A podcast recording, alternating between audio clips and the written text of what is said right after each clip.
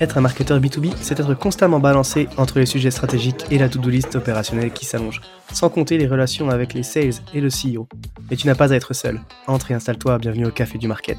Je suis Axel Kaetka, ex-responsable marketing et solopreneur, créateur du Café du Market, la communauté francophone réservée aux marketeurs B2B. Avec ce podcast, j'ai créé le contenu que j'aurais aimé écouter pour progresser encore plus vite quand j'ai pris mes premières responsabilités. On y débriefe les méthodes de base comme les dernières tendances marketing en compagnie des meilleurs experts du sujet. Et si tu veux aller encore plus loin, tu peux aussi t'abonner à la newsletter ou rejoindre directement la communauté pour échanger avec des pairs et donner un coup d'accélérateur à ta carrière. Et maintenant, détends-toi, prends ta boisson préférée et si tu entends des discussions intéressantes, sers-toi, c'est offert par la maison. Pour ce podcast, j'ai l'honneur d'être soutenu par ma solution de marketing automation préférée, Sepledzi. Si je t'en parle, c'est parce que je l'ai utilisé à titre pro et que j'en ai été pleinement satisfait. On le sait quand on fait du marketing automation, ce qui est compliqué, c'est d'entretenir constamment des workflows de nurturing et de les mettre à jour avec de nouveaux contenus.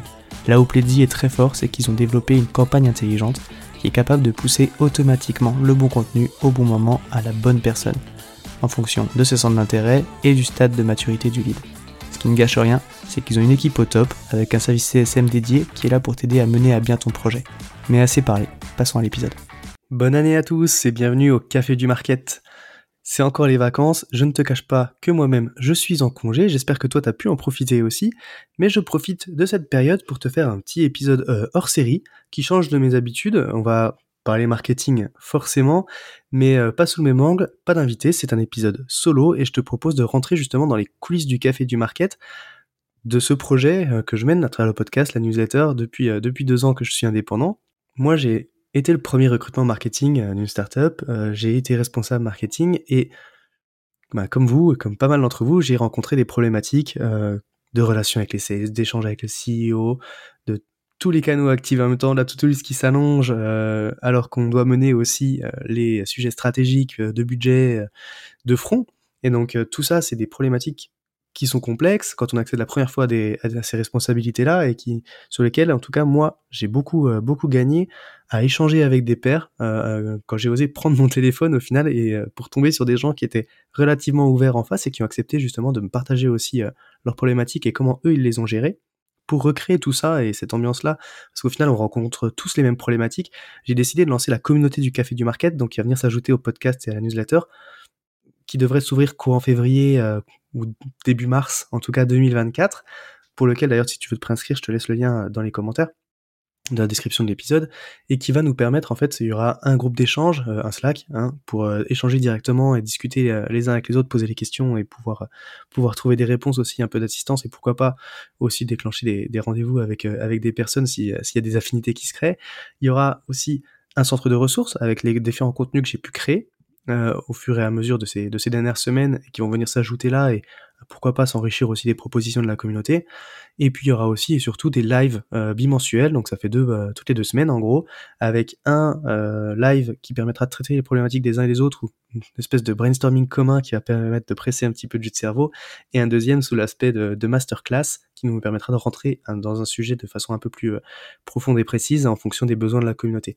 Voilà, ça c'est un projet qui, arrive du coup, je le disais, sur T1, et si ça t'intéresse, bah écoute, tu peux te préinscrire déjà dans, dans les commentaires via le lien qui sera dans la description. Mais je vais, je vais en parler, je vais t'expliquer un petit peu comment je suis arrivé à là, retracer aussi ces deux premières années d'indépendance euh, en tant que marketeur indépendant, comment c'est venu, comment ça s'est construit, pour aboutir justement aussi à ce projet-là.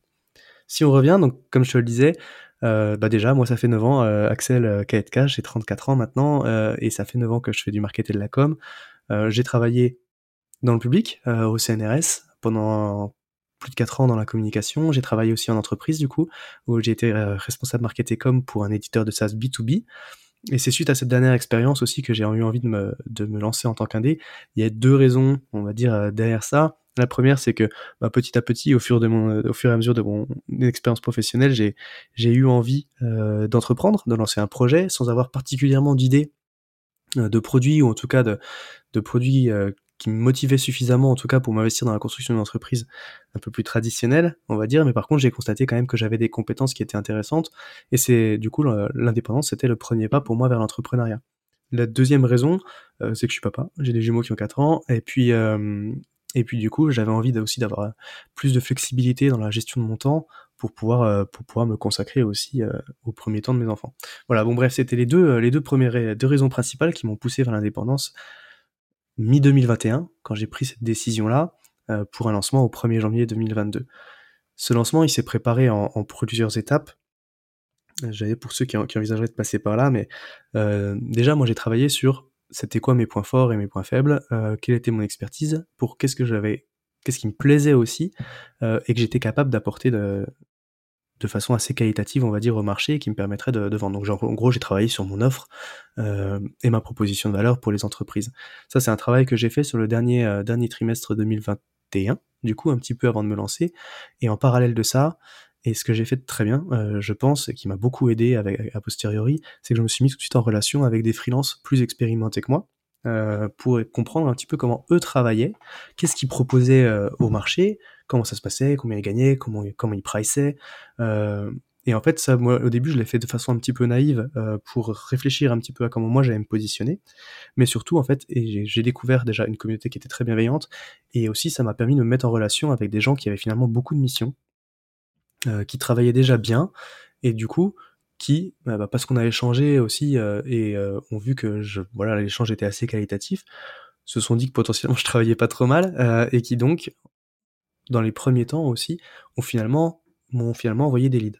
C'est quelque chose qui est, je le conseille à tous les freelances qui se lancent vraiment, au final, qui fonctionne beaucoup euh, quand on est quand on est freelance et qu'on tourne bien, bah, on refuse des leads parfois, et donc on aime bien pouvoir conseiller des gens euh, en retour en fonction des expertises des gens qui sont dans notre réseau. Donc ça c'est quelque chose qui existe vraiment euh, et qui fonctionne très bien. Donc voilà, ça c'est vraiment des choses que j'ai mobilisées sur la fin du trimestre 2021 avant de me lancer, et j'ai aussi créé mon profil sur Malte. Ça m'a permis de me lancer très bien sur l'année 2021. 2021 ça a été un petit peu l'année de l'apprentissage. J'allais dans le sens où j'ai fait donc je me suis lancé, au final, euh, j'ai eu beaucoup de projets, beaucoup de projets différents. Moi, au début, je voulais travailler en mode projet, donc c'était des choses d'un mois, un mois et demi, deux mois pour faire des setups euh, un peu stratégiques. J'ai fait un peu de tout. Euh, j'ai fait des setups de strat de contenu qui étaient plutôt mon sujet, des setups de nurturing avec des paramétrages de CRM, de marketing automation et trucs comme ça. J'ai varié beaucoup les différents sujets. C'est quelque chose aussi que je conseille à tous les freelances quand, quand on démarre, c'est de prendre un petit peu de tout euh, ça permet vraiment de voir quels sont les besoins du marché, où est-ce que nous on prend le plus de plaisir, où est-ce qu'on est capable aussi d'apporter euh, le plus de qualité euh, et un meilleur retour sur investissement, on va dire, pour nos clients, le plus de satisfaction. Et comme ça, ça va permettre de trouver un petit peu son sweet spot, on va dire, pour la suite et d'avoir, de construire une offre qui soit cohérente entre ce qu'on aime faire, nos compétences et ce dont le marché a besoin et d'arriver à un package qui est un petit peu structuré. Moi, j'ai fait beaucoup de projets comme ça différents sur, sur 2021 Grosso modo, je le disais, mais j'ai trois gros réseaux trois gros canaux d'acquisition qui été ce réseau pro, j'avais pro précédent euh, que j'ai mobilisé pour leur faire savoir que effectivement j'étais devenu indépendant, le réseau de freelance qui est vraiment quelque chose qui m'a beaucoup aidé aussi euh, au démarrage. Donc ça c'est ces deux réseaux là à mobiliser. Il y a eu Malte qui est une plateforme de freelance. Euh, ça prend pas grand chose d'optimiser un profil dessus, et puis bah après euh, au moins c'est fait. Et ça a très bien marché pour moi dans les premiers temps, même si c'est un peu moins vrai maintenant. Et je pense qu'il y a aussi une tendance au freelancing hein, ces derniers temps qui fait qu'il y a plus de concurrence, peut-être aussi sur la plateforme. Mais en tout cas, ça m'a bien aidé et pour le temps que ça prend, je trouve que le ROI est bon.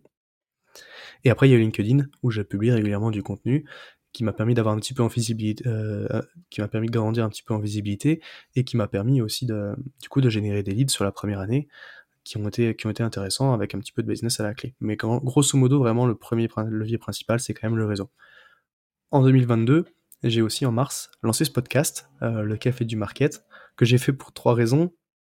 La première est un peu égoïste, euh, ça m'a permis de travailler mon réseau déjà, donc de continuer à échanger avec euh, des CMO et, et de rencontrer de nouvelles personnes.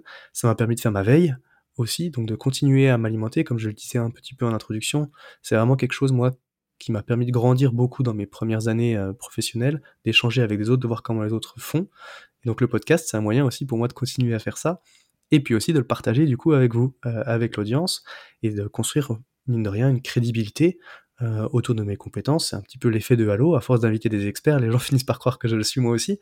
et, donc, et donc ça crée de la confiance. avec l'audience, c'est moins apporté de business, parce que je moi, je travaille plutôt avec des boîtes qui sont early, donc il n'y a pas forcément de marketeurs encore en place. Et donc, euh, les CEO, en tout cas, ou les gens avec qui je peux travailler en direct n'écoutent pas forcément le podcast. Par contre, c'est un vrai élément de réassurance quand derrière j'en parle en, bah, quand on voit de la strate de contenu, c'est bien de montrer qu'on fait du contenu. En plus, j'ai eu la chance d'être accompagné dès le début euh, par un, partenaire qui est Pledzi, qui est un logiciel de marketing automation que moi j'aime beaucoup. Et ça, c'est pareil aussi, ça apporte en crédibilité. Donc voilà, pour moi, le, podcast était aussi un vrai levier de crédibilité, euh, en plus d'être un levier, ben, je vous l'ai dit, de veille, de visibilité, parce que du coup, il y a tout ce, tout ce qu'on peut faire autour du contenu pour la promotion. Euh, et, donc, euh, et donc de réseautage. Et donc ça, ça a été un gros projet que j'ai, euh, lancé pour moi en, 2022 et qui continue, du coup, qui m'a suivi en 2023. Et je vous remercie tous, d'ailleurs, qui écoutez ce podcast parce que forcément, bah, je crée du contenu qui, j'espère, est qualitatif et ça me fait toujours très plaisir de voir que ça sert vraiment à des gens. Donc voilà, ça c'était un petit peu le, bilan de l'année 1 pour ce qui a fonctionné au niveau du réseau. Forcément, j'ai fait des erreurs sur cette année 1 aussi. J'ai fait un site internet euh, qui a servi à rien. Clairement, la première année, c'est un truc qu'on aime bien faire en tant que marketeur, on va dire. En tout cas, moi, c'est un exercice qui me plaît. Euh, j'avais fait un logo, j'avais fait un site euh, dans le premier trimestre avant de me lancer même, et avant mon lancement officiel. Au final, ça sert à rien. C'est clairement pas le premier truc qui va amener des missions. Bah, comme d'habitude dans les actions marketing, c'est bien de réfléchir à pourquoi on les fait et quel est l'objectif là-dessus bah moi j'avais un site internet, c'était une vitrine, sauf qu'en fait bah, je faisais rien pour le développer, il n'y avait pas de trafic, enfin bref, c'était pas du tout un canal d'acquisition. Donc on n'a pas besoin de ça pour travailler en tant que freelance au début. A posteriori maintenant, euh, bah, j'héberge tous les épisodes de podcast dessus, je commence à rédiger des articles de blog aussi, et puis ça va me servir dans, maintenant. Euh, en tout cas, je pense qu'on commencer à capitaliser dessus euh, à partir de 2024. Mais clairement, c'était une action un petit peu un petit peu futile au début. Ensuite, l'autre euh, difficulté que j'ai rencontrée en 2021, ça a été vraiment la gestion de l'agenda. La gestion de l'agenda, de l'irrégularité des projets aussi. Du coup, quand on travaille en mode projet, ben, c'est bien d'avoir un pipe qui continue tout le temps. Euh, et il y a des périodes où j'ai été super chargé et d'autres périodes où ça où c'était plus tranquille. Et quand c'était super chargé, c'est vrai qu'il y a des fois où je me suis demandé qu'est-ce que j'avais fait euh, comme euh, comme bêtise de passer en indépendant. Euh, et au final, est-ce que je serais pas plus tranquille quand même à, reprendre un CDI C'est vraiment des questions qui passent. Il y a une autre question qui traîne aussi dans la tête toujours, c'est que bah, quand on est indépendant, on est seul. Euh, même si on échange toujours avec d'autres freelances, bah, on n'a pas cette cohésion d'équipe qu'on peut avoir en entreprise, le fait de porter un projet, un projet commun. Donc ça, c'est des questions quand même aussi qui m'ont accompagné dans la première année. 2022, euh, 2023 pardon, du coup ça a été l'année 2. Euh, si l'année 1 c'était un peu l'année d'expérimentation et puis du lancement, je pense que l'année 2 pour moi ça a été, si je peux le dire comme ça, l'année de la maturité, ou en tout cas de la stabilisation de l'activité. Là où je faisais beaucoup de modes projet en, 2021, j'ai des clients qui ont commencé à me solliciter euh, pour, pour travailler avec eux sur de façon un peu plus long terme en fait. Comme je mettais en place des plans stratégiques, ben forcément il y en a qui avaient besoin de les déployer. Euh, qui avaient essayé soit de le faire tout seul ou alors avec des alternants et qui se rendent compte que bah, effectivement c'est pas tout à fait la même chose et c'est bien d'avoir quelqu'un de plus mature pour les encadrer et donc euh, et donc ils sont revenus vers moi en me demandant de l'accompagnement plus euh, à plus long terme ça répondait aussi au final deux besoins. Le premier besoin c'était d'avoir de la visibilité sur mes revenus. Quand on fait du mode projet bah, effectivement l'activité elle est, elle est très cyclique et donc elle est variable et irrégulière par nature. Donc j'avais ce besoin d'essayer de, stabiliser un petit peu mes revenus pour gagner en visibilité. Et puis, euh, et puis le deuxième, c'était que des fois, bah, quand on travaille en mode projet, on a un petit peu de frustration, en tout cas moi, de, ne pas voir forcément les résultats. On fait des plans stratégiques, après ils sont appliqués ou pas par nos clients, et puis bah, du coup les résultats ils dépendent pas de nous. Et puis même des fois on ne sait pas, euh, ça se trouve le plan stratégique il va dormir dans un drive, euh, ou alors en tout cas on ne voit pas ce que ça donne. Et du coup, moi, j'aime quand même bien voir un petit peu l'impact que ça peut avoir. Et donc, le fait d'accompagner des clients sur le long terme, c'était l'occasion aussi d'appliquer et puis de voir un petit peu ce que ça donnait. Et donc, en fait, en 2022, moi, j'ai beaucoup travaillé en part-time, euh, un jour semaine, avec des clients. Et puis, j'ai fait 70% de mon chiffre avec euh, quatre clients qui sont des gens que qui j'ai déjà travaillé en 2022. Donc, c'était au final beaucoup de récurrents, euh, quelque chose d'assez stable. Euh, et, donc il y a aussi des gens qui vont, que je vais continuer à accompagner là-dessus euh, en 2024, qui me renouvellent leur confiance euh, et, je les remercie parce que c'est très agréable de travailler avec eux et puis de voir comment ça se passe. Donc voilà, l'année l'année 2, c'était un petit peu l'année de la, de la stabilisation, on va dire. et c'est pour ça que j'aime bien parler de, de maturité parce qu'au final, j'ai apporté de la visibilité, un petit peu de stabilité à mon activité. C'est ce qui me permet aussi de, de continuer à travailler sur le podcast à côté, d'avoir lancé la newsletter aussi que j'ai lancé en mars 2023, Marketing Recipes. Euh, pour ceux qui la suivent, où je partage aussi ben, soit des bonnes pratiques de marketing B2B, soit des décryptages de, stratégies d'autres startups, euh, où on fait un petit peu d'analyse. Ça, c'est un contenu que je prends beaucoup de plaisir aussi à, rédiger et qui me permet, d'un point de vue marketing, encore une fois, euh, d'avoir une base mail et de, dont je suis propriétaire. Ça, c'est vrai que bah, quand on sait le jeu au un peu des algorithmes, il y a toujours ces débats est-ce qu'il faut gaiter des contenus ou pas, ou faut tout donner gratuit? Les gens, ils en ont marre de télécharger des trucs. Bah, en fait, moi, je considère que obtenir une, une base mail, c'est quand même avoir un canal de communication avec potentiellement des prospects euh, qu'on maîtrise, et donc on est moins dépendant des algorithmes, que ce soit des algorithmes publicitaires, euh, du SEO ou alors bah, de LinkedIn, qui est un canal euh, pour moi, où on a tous observé une baisse de reach. Et donc développer une newsletter, c'était un moyen aussi de développer une audience qui m'appartiendrait, entre guillemets, euh, différente du podcast, parce que le podcast c'est très anonyme. Euh, je vous remercie tous de m'écouter, mais c'est vrai que je ne sais pas dans l'absolu qui écoute, euh, et j'ai pas de moyen de solliciter aussi cette audience si jamais. Donc la newsletter, c'est un support qui est différent et qui a un vrai intérêt pour moi. Déjà, c'est cool parce que c'est des contenus que je prends beaucoup de plaisir à créer. Ça complète le podcast, je trouve aussi. Ça me permet des fois aussi de recycler l'un ou l'autre euh, pour être productif dans la création du contenu. Et puis c'est un format qui est un petit peu différent et qui a cet avantage du coup de m'offrir un canal de communication direct avec des gens qui ne dépendent pas d'un algorithme. Donc à moi de maintenir un, un contenu qualitatif pour que ça continue d'être ouvert. Ça, c'est un petit peu le projet de 2023. Et donc maintenant, 2024, l'année 3, euh, dans, mon, dans mon plan de, de croissance et de développement, c'est vrai que là j'étais beaucoup en, beaucoup en conseil, même s'il y avait quelques revenus qui venaient du sponsoring, qui sont des premières lignes, on va dire, euh, asynchrones, et qui ne dépendent pas du temps que je peux passer en conseil pour euh, générer des revenus. C'est vrai que 2024, en tout cas, j'ai des projets aussi, moi, de développement, et, et de réduire cette part de conseil pour augmenter la part, on va dire, un petit peu produit qui puisse, qui puisse se développer. D'ailleurs, ça, c'était un des sujets de 2023, petit échec, enfin petit échec, en tout cas constat, constat a posteriori. C'était, ça a toujours été un de mes, de mes envies de développer des moyens de générer des revenus sans y passer plus de temps. Donc des revenus asynchrones, euh, le fameux scale de l'indépendant, du solopreneur, qui permettent de générer des revenus euh, pendant qu'on dort, entre guillemets. Donc j'avais voulu tenter de le faire. Pour ça, il y a plusieurs leviers. Il y a le sponsoring. Plus on a des grosses audiences, plus on est capable de, monétiser cette audience-là auprès d'annonceurs et donc de faire de la publicité. Euh, et donc ça, c'est un levier. Le deuxième, c'est de créer un produit. Donc de, créer un produit qui soit classique, un petit peu c'est la formation, euh, mais ça peut aussi être des templates, des trucs comme ça, qui seraient monétisés, en tout cas achetable, sans qu'on ait besoin d'intervenir. Moi, j'ai voulu me lancer là-dedans en 2023 et j'avais ce projet de lancer une formation autour de la strate de contenu. J'ai fait une petite formation vidéo euh, courant de l'été que j'ai voulu lancer en septembre. J'en ai vendu deux, euh, de façon très honnête, donc c'est pas c'est pas ça qui m'a fait vivre en 2023. Euh, et j'ai constaté surtout quelque chose, c'est qu'au final, on a l'impression, moi je pensais qu'avec le, podcast et la newsletter, c'est vrai qu'en la promouvant un petit peu euh, de façon naturelle par ces canaux-là, ça se vendrait tout seul. Évidemment, c'est une erreur. Euh, comme tout produit, si on n'en fait pas la promotion, ça se vend pas. J'en ai fait la grosse, j'en ai fait de la promotion sur les réseaux sociaux, et dans la newsletter quand j'ai lancé en septembre. J'en ai parlé pendant deux semaines, j'en ai vendu deux.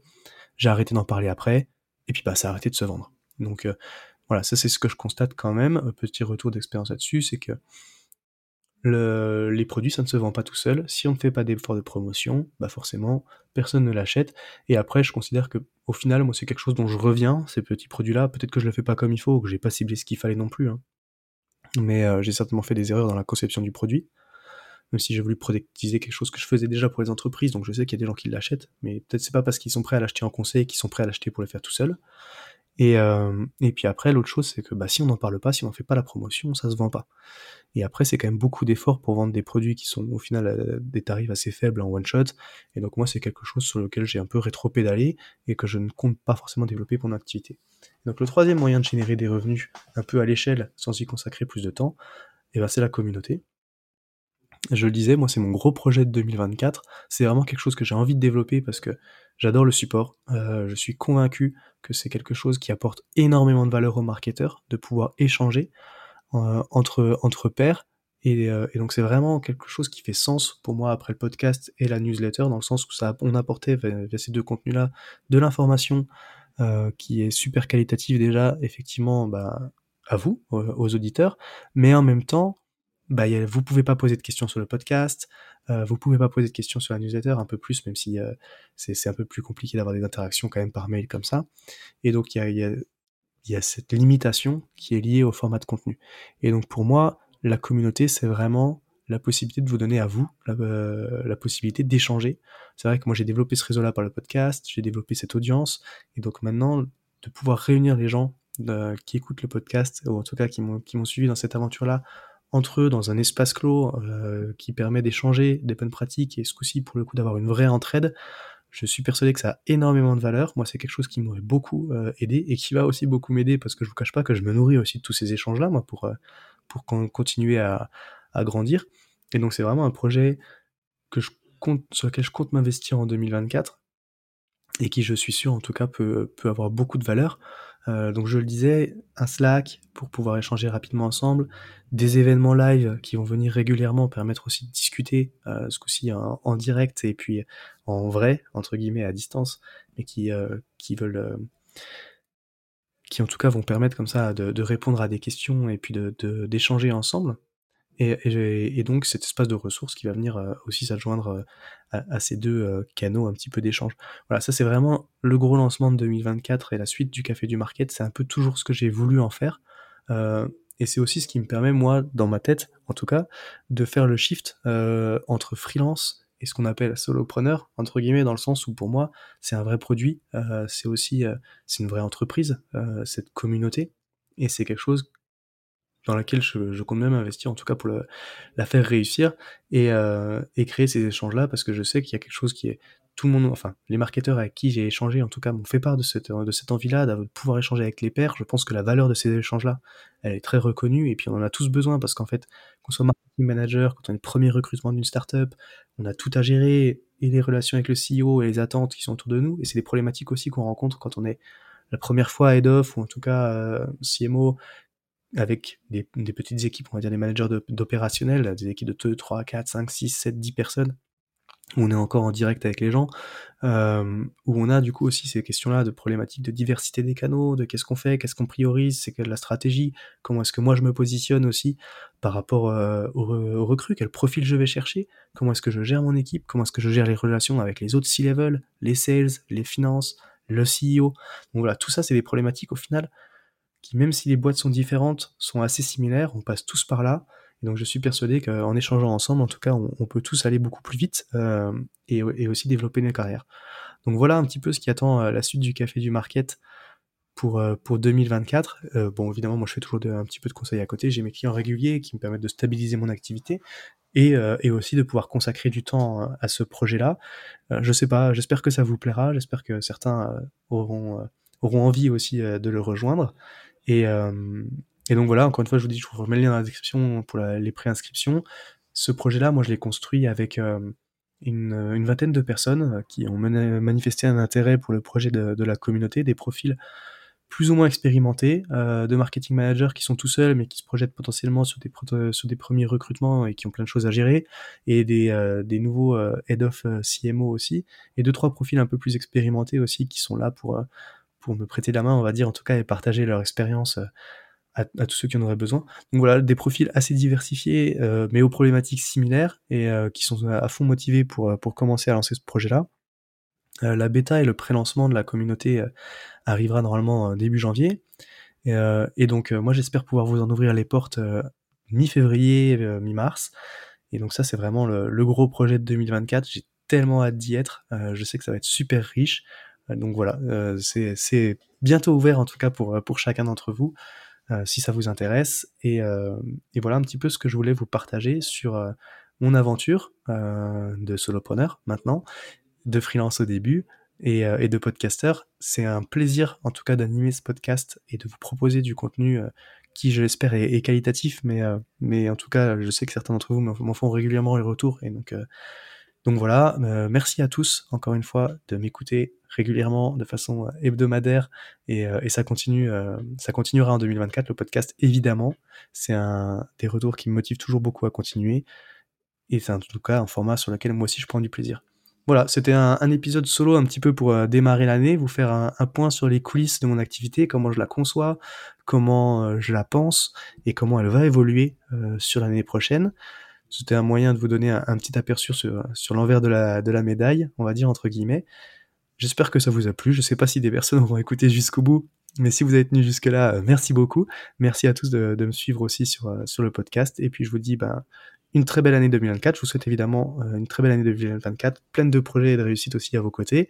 Et puis n'hésitez pas à me glisser un petit message sur LinkedIn euh, à l'occasion. Euh, ça fait toujours, ça fait toujours plaisir. Et puis j'aurai plaisir aussi à échanger avec vous. Voilà, bonne année à tous. Et puis je vous retrouve la semaine prochaine pour un épisode un peu plus classique. Et, et on reprend nos, nos bonnes habitudes en 2024. À bientôt. À tous ceux qui ont tenu jusqu'ici, déjà merci beaucoup et j'imagine que le sujet vous a plu. Donc n'hésitez pas à envoyer de bonnes ondes à notre invité.